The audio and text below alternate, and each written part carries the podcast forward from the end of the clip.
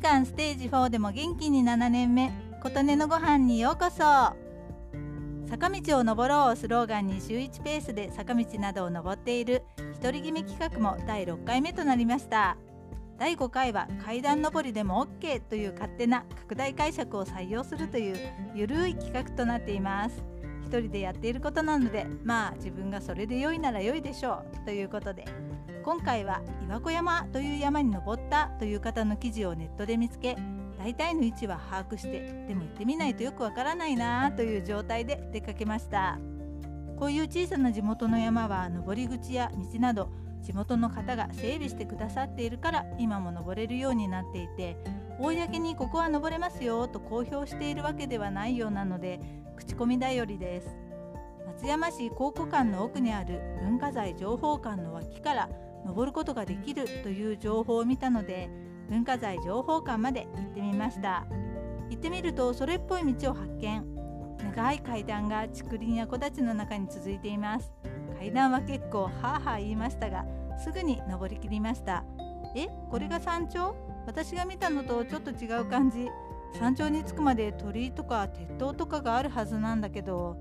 以前登った羽生山、弁天山も見えると書いてあったけどと思い、左手に道が続いているので行ってみました。しばらく行くと道が分からなくなり、獣道のようになり、どんどん下っていきます。あの生地が古くて人が登らなくなった上に、手入れしてくださる人もいなくなって草ぼうぼうになっちゃったのかもとか思いながら、滑る山道を木につかまりながらやっとこさ降り切ると、下の道路に出てしまいました。なんか違った感じはするものの、すごい山道を下ったので、それなりに足にきて歩いた感はあるので、今回はこれでだいろっかいめとしました。下りの時に使った筋肉が普段と違う筋肉だったようで、次の日筋肉痛になりました。筋肉痛になるとよっしゃと思います。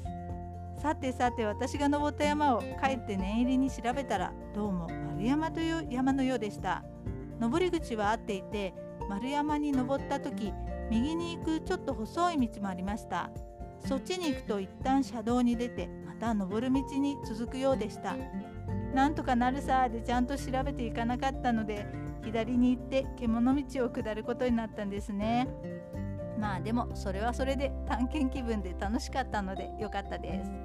今度は岩子山へ登れるように再トライしようと思っています。あなたの元気を祈っています。琴音のありがとうが届きますように。